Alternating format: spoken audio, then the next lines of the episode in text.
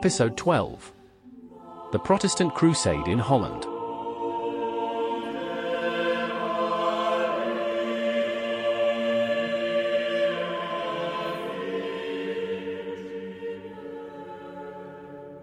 Edwin Sandys graduated from Corpus Christi College, Oxford with a BA in 1579. His remarkable academic record led to his admission as a Fellow in the same year. Born on the 9th of December, 1561 in Worcestershire, he was the second son of Edwin Sandys, Archbishop of York. In 1582, his father granted him the highly respected position of prebendary in Wetwang, located in York Minster. However, he made the bold decision to forego ordination, eventually deciding to step down from his fellowship and prebendary. William Brewster entered Peterhouse College, Cambridge as an undergraduate, probably a sizer, in December 1580, aged about 15. Hugo de Balsham, the Bishop of Ely, founded Peterhouse, the oldest of the Cambridge colleges, in 1284. Brewster spent more than a year at Peterhouse without graduating with the college records last mentioning him in December 1581. After leaving Cambridge, Brewster spent the first year helping his father manage the stage horses for their mail business in Scrooby. Around 1580, the dissenters and nonconformists began to realize that there was no hope for any real progress toward reform. Although these factions were rooted in Puritan ideology, they sought to push the purification of the church several steps further and as a result another movement called separatism began to take shape.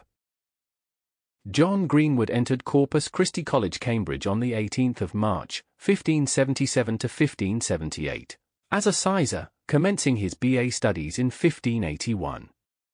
He was born in 1556 in Heptonstall, near Hebden Bridge, Yorkshire. In Cambridge, a sizer was a student financing his studies by undertaking menial tasks within his college. Greenwood would have been deeply impressed with the theological controversies which were just then at their height in the university. Archbishop Whitgift had previously removed Cartwright from his professorship and forbidden him from preaching at Cambridge. However, Cartwright's influence remained strong, and the legacy of Robert Brown persisted. Cartwright was ordained a priest by Thomas Cooper, Bishop of Lincoln, and made deacon by John Aylmer, Bishop of London. As a young man, he was also chaplain to a Puritan nobleman, Lord Robert Rich, at Rochford, Essex. In 1581, Bishop Freke arrested and imprisoned his close friend Robert Brown for unauthorized preaching. Thanks to his extensive network, Greenwood secured the position of vicar at All Saints, Rackheath, Norfolk, and a mere five miles away from the surviving Brownist church in Norwich. John Greenwood was one of the leaders of the early English separatists. Whether Robert Brown's teaching, a graduate of the same college, shaped his beliefs is unknown. However, Greenwood held strong Puritan opinions, which would ultimately lead him to a stubborn and unyielding view of separatism. Edmund Campion was born on the 25th of January, 1540 in London, an English Catholic Jesuit priest. After spells in England, Ireland, and France, Campion travelled to Rome on foot, alone and in the geese of a pilgrim and applied to join the Jesuits. In April 1573, he became the first novice accepted into the Society of Jesus in Rome, and in 1580, he began his Jesuit mission in England. Priest hunters tracked down and arrested Campion while he was conducting an illegal Catholic underground ministry in Anglican England.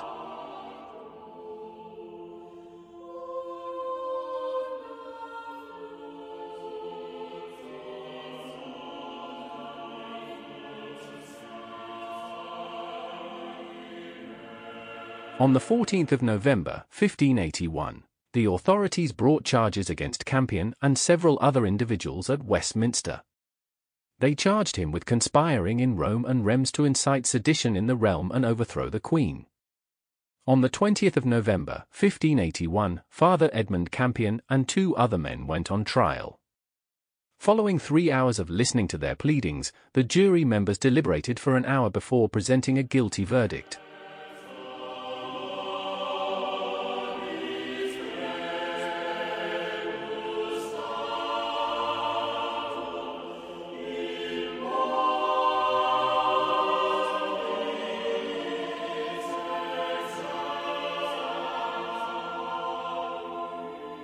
The Lord Chief Justice Wray, read their sentence.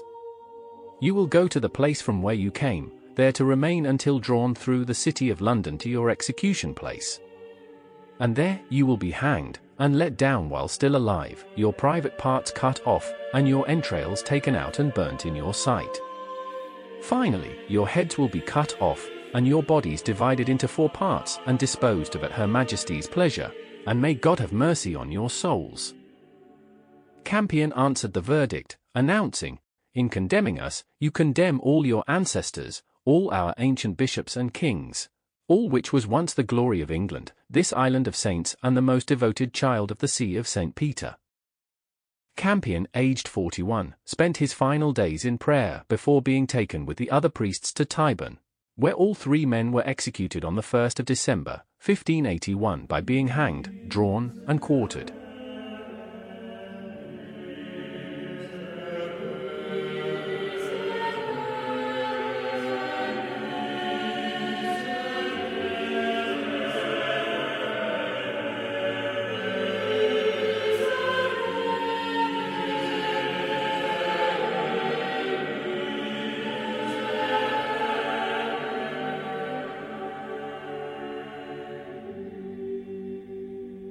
Sir Christopher Wray was born in 1524 in Bedale, historically part of Yorkshire's North Riding.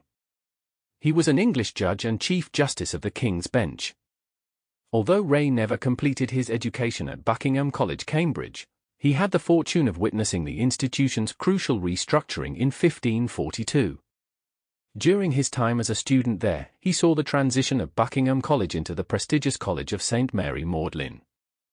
Wray was admitted on the 6th of February, 1545 as a student at Lincoln's Inn and was called to the bar in January 1550. We will hear of the Lord Chief Justice Wray and his actions again in the future. In 1886, Pope Leo XIII pronounced Campion blessed, and in 1970 he was elevated to the rank of one of the 40 Catholic martyrs of England and Wales by Pope Paul VI. Stonyhurst College in Clitheroe, Lancashire, is a renowned independent Catholic day and boarding school. With a rich history dating back to its establishment in 1593, it holds the distinction of being the oldest Jesuit school in the world. One of the college's notable features is its display of Campion's execution ropes, which are housed in glass tubes. These ropes are prominently showcased on the altar of St. Peter's Church during the Mass that commemorates Campion's feast day. Stonyhurst College has famous former students like Conan Doyle and J.R.R. Tolkien. During the 16th century, Bury St. Edmund was a prosperous market town with a jail, a hospital, almshouses, two large parish churches, and, after 1539, a large abandoned abbey. During a period of unrest commonly referred to as the Bury Stir disorder, the City Council of Bury St. Edmund decided to draw attention to a long-standing and contentious issue involving two individuals, John Coppin and Elias Thacker, currently held in custody. The Bury Stirs were a series of religious conflicts and disturbances that revolved around the town of Bury St. Edmund. These conflicts involved various individuals, including Edmund Freke, the Bishop of Norwich, the judges of the Eastern Assize, as well as members of the local clergy, townspeople, and villagers. While John Coppin, Elias Thacker, and Thomas Gibson, a bookbinder from Bury, remained imprisoned, they were formally charged by the authorities for violating the ecclesiastical laws of the realm and conspiring to distribute books written by Brown and Harrison. On the 4th of June, 1583, Sir Christopher Wray, the Lord Chief Justice, presented the individuals to the Summer Assizes Court. Thomas Gibson was found guilty and fined for orchestrating the vandalism of the royal arms. Nevertheless, he was cleared of providing the prisoners with literature and subsequently set free. Judge Wray succeeded in obtaining a confession from the remaining two men. They agreed that Her Majesty governs in civil matters, but they refused to say anything more, even after an extended period of questioning, which was not surprising considering they were ardent supporters of Brown and his teachings on Congregationalism. Their original offense had solely consisted of circulating seditious books, however, Judge Wray, annoyed by their admissions, ruled that the punishment of death would be their fate for denying the Queen's supremacy. The court sentenced both men to hang at Tayfen, just outside the line of Bury's ancient wall.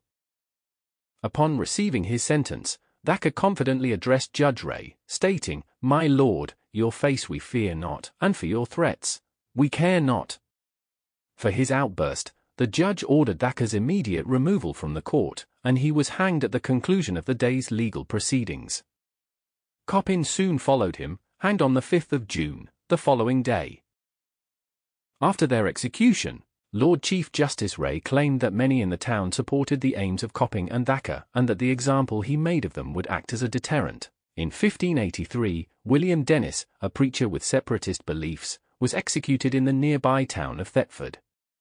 By the end of 1583, the judicial authorities had succeeded in dissipating the reforming zeal within Bury St. Edmund.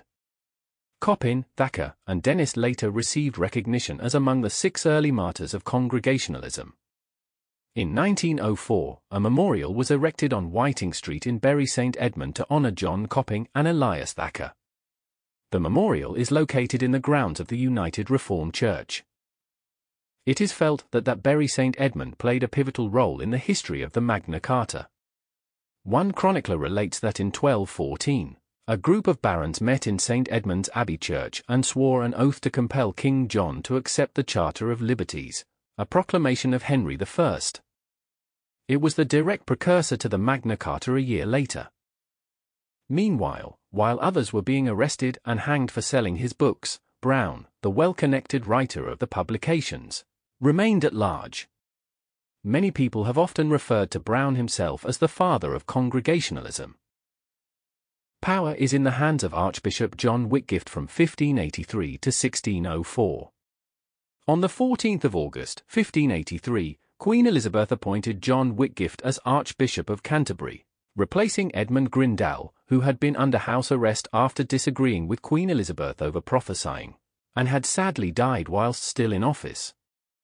John Whitgift was noted for his hospitality and ostentatious habits, serving as Archbishop of Canterbury from 1583 until his death in 1604. The Yorkshire village of Whitgift, which is adjacent to the River Ouse and close to the port of Hull, is where the Whitgift family is said to have its roots. John Whitgift, a vocal opponent of Thomas Cartwright, held the belief that church governance was a right or practice, and as such was not essential to the Christian faith. Whitgift also argued that as England was a monarchy, it was right that the church adopt an episcopal style of government. In 1581, John Udall graduated with a BA from Trinity College, Cambridge. In 1583, he took holy orders and became the curate of Kingston upon Thames under the absentee vicar, Stephen Chatfield. There, he gained a reputation as a preacher and a convinced Puritan doubter of the scriptural justification of the episcopacy. Despite his reputation and influential patrons, the local bishop and clergy believed that John Udall's insistence on a literal observance of scriptural precepts infringed on the orthodoxy of the Church of England, which caused them considerable concern and resentment. After Queen Elizabeth's unsuccessful proposal for his resignation, Archbishop Grindal's sequestration remained unaffected.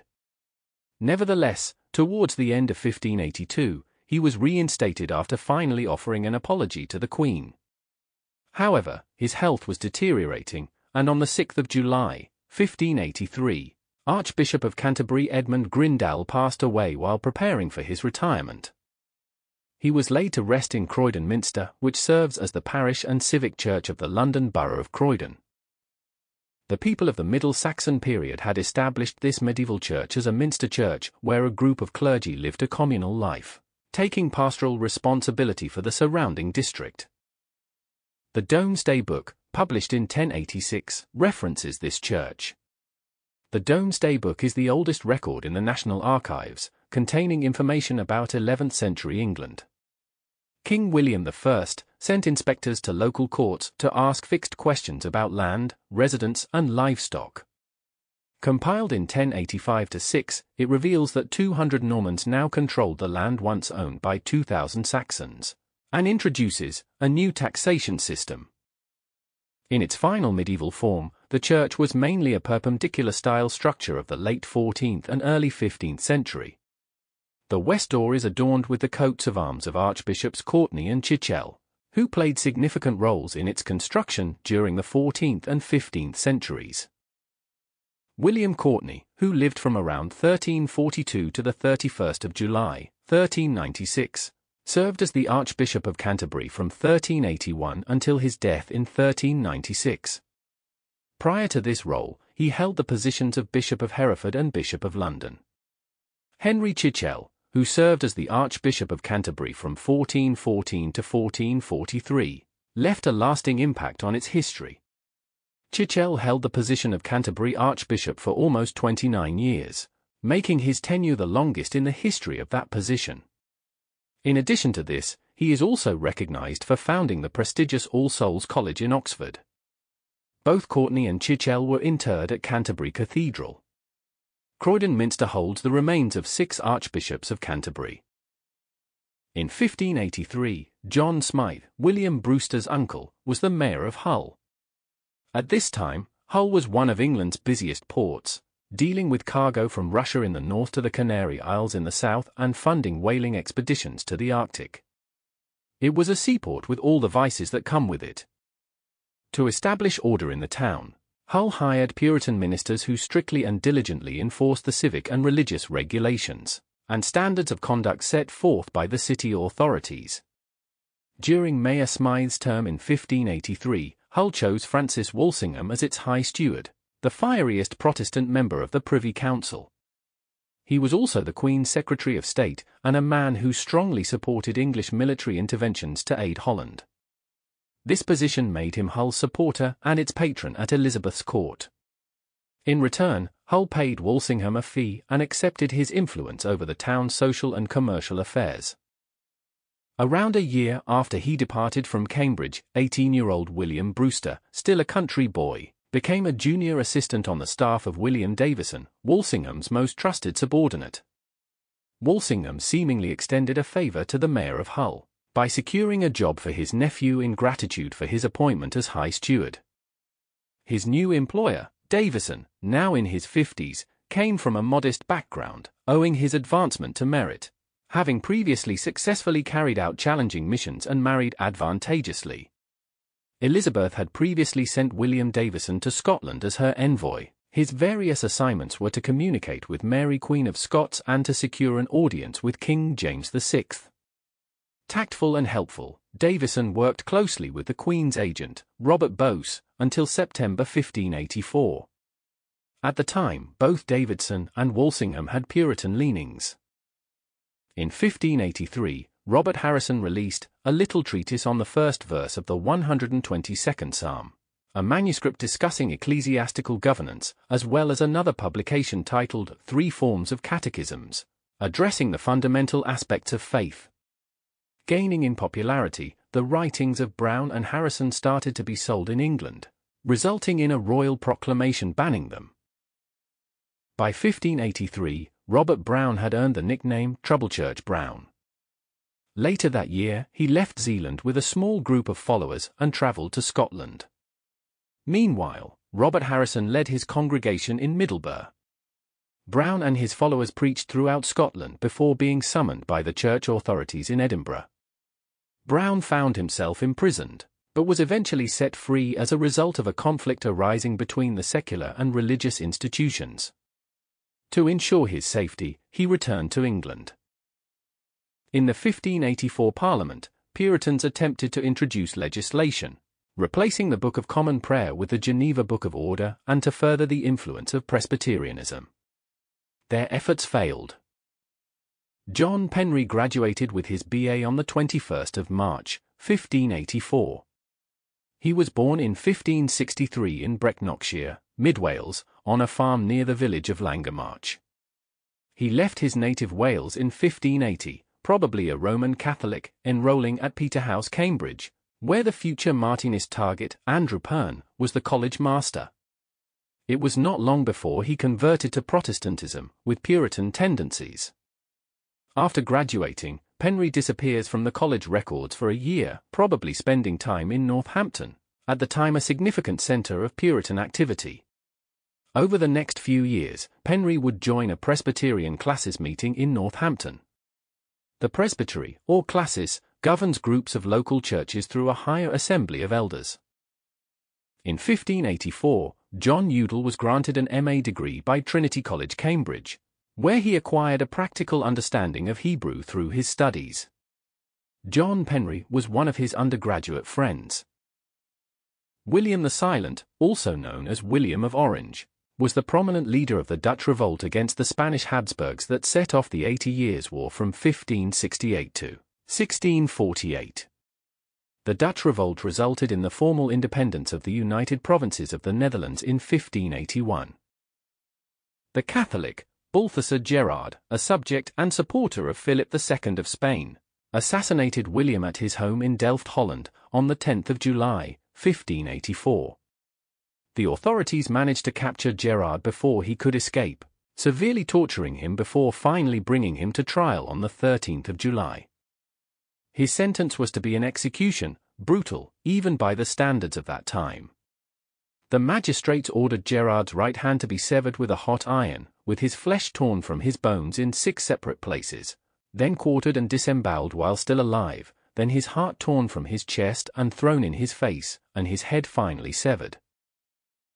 Antwerp, with its Calvinist zealots, was the main point of origin of the Dutch revolt against the Spanish invasion.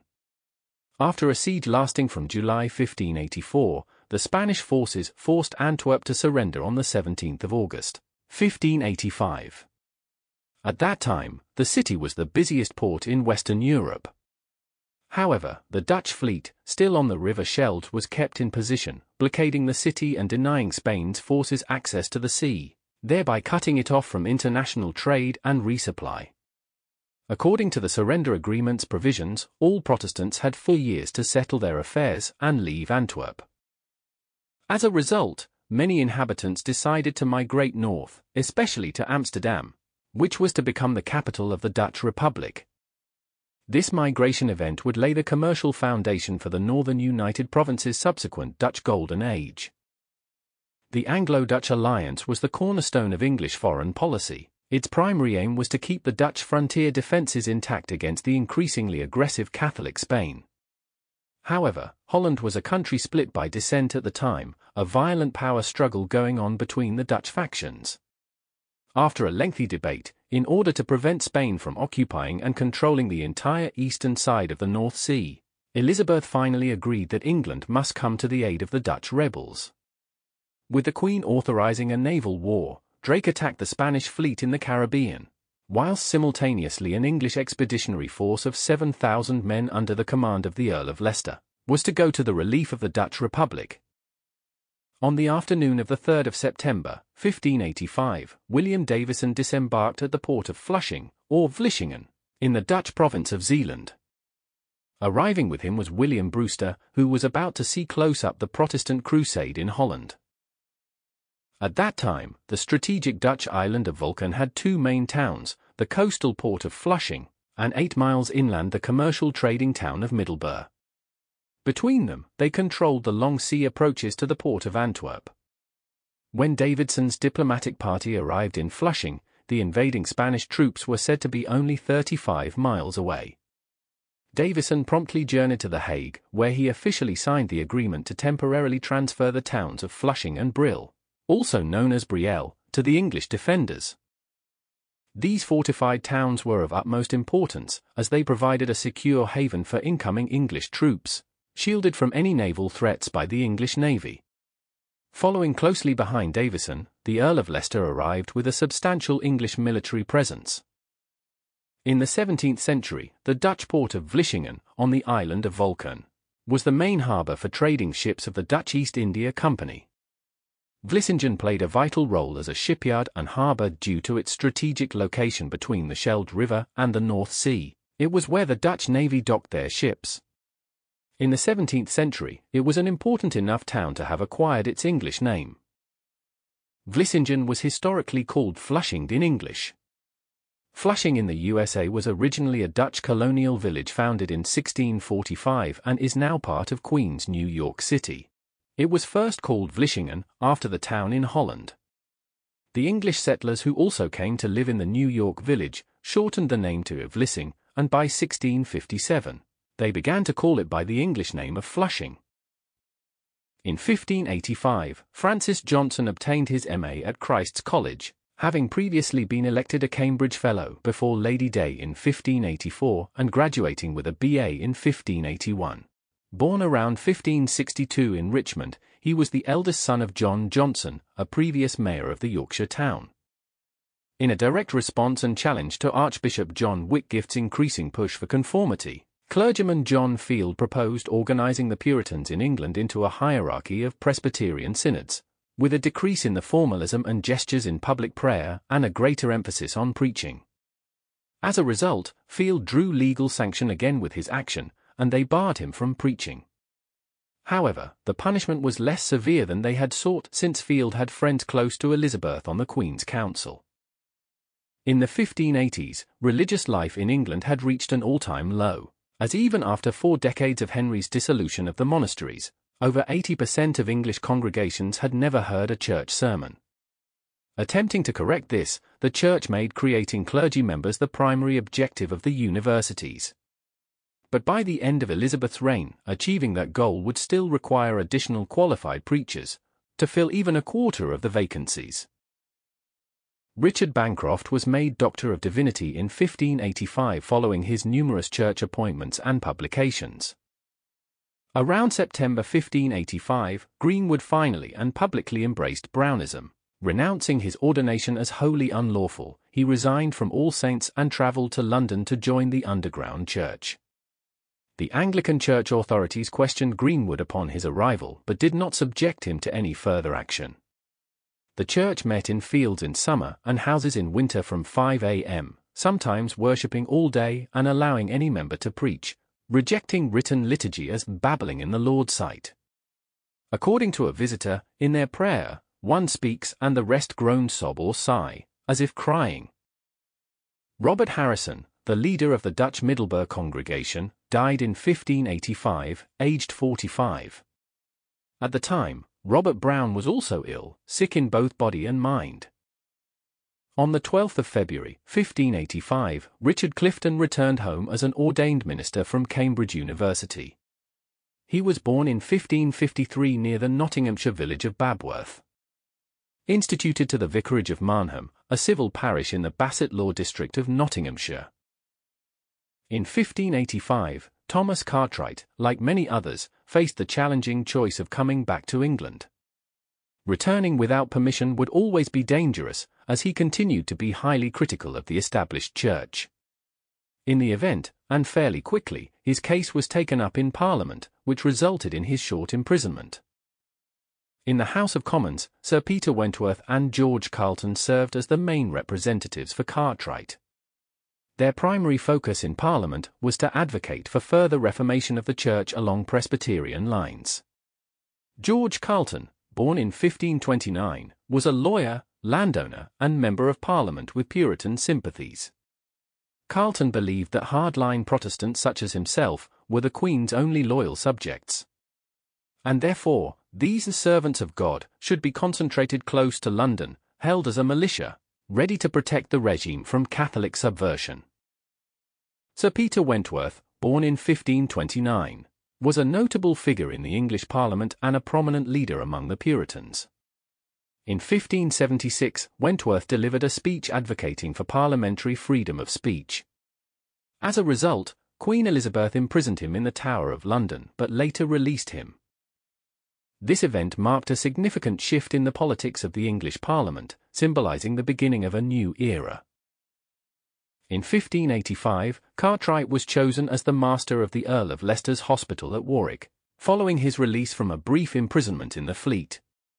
During his tenure, he implemented new hospital regulations that placed a strong emphasis on preaching, personal piety, and the authority of Scripture. Robert Dudley, the Earl of Leicester was the founder of this famous hospital, purchasing the premises and extensive gardens for 12 retired soldiers and their wives to use as a home. The hospital, a collection of superb half-timbered medieval buildings, was more of an almshouse than a hospital. In February 1585, a Welsh courtier, William Parry, was convicted of plotting to assassinate Elizabeth. The court condemned Parry to death by hanging, drawing, and quartering, executing him on the 2nd of March in Westminster Palace Yard. Although her agent, Thomas Morgan, was implicated, the authorities did not believe Mary Stuart was involved. In January 1585, Elizabeth appointed Sir Amyas Paulet, a Protestant and fanatical Puritan as Mary Queen of Scots jailer, replacing Sir Ralph Sadler, whom she felt had given Mary far too much liberty. Over Christmas, Paulet moved her to the moated manor house at Chartley, Leicestershire. William Cecil felt strongly that Elizabeth's indecision regarding Mary Stuart was maddening.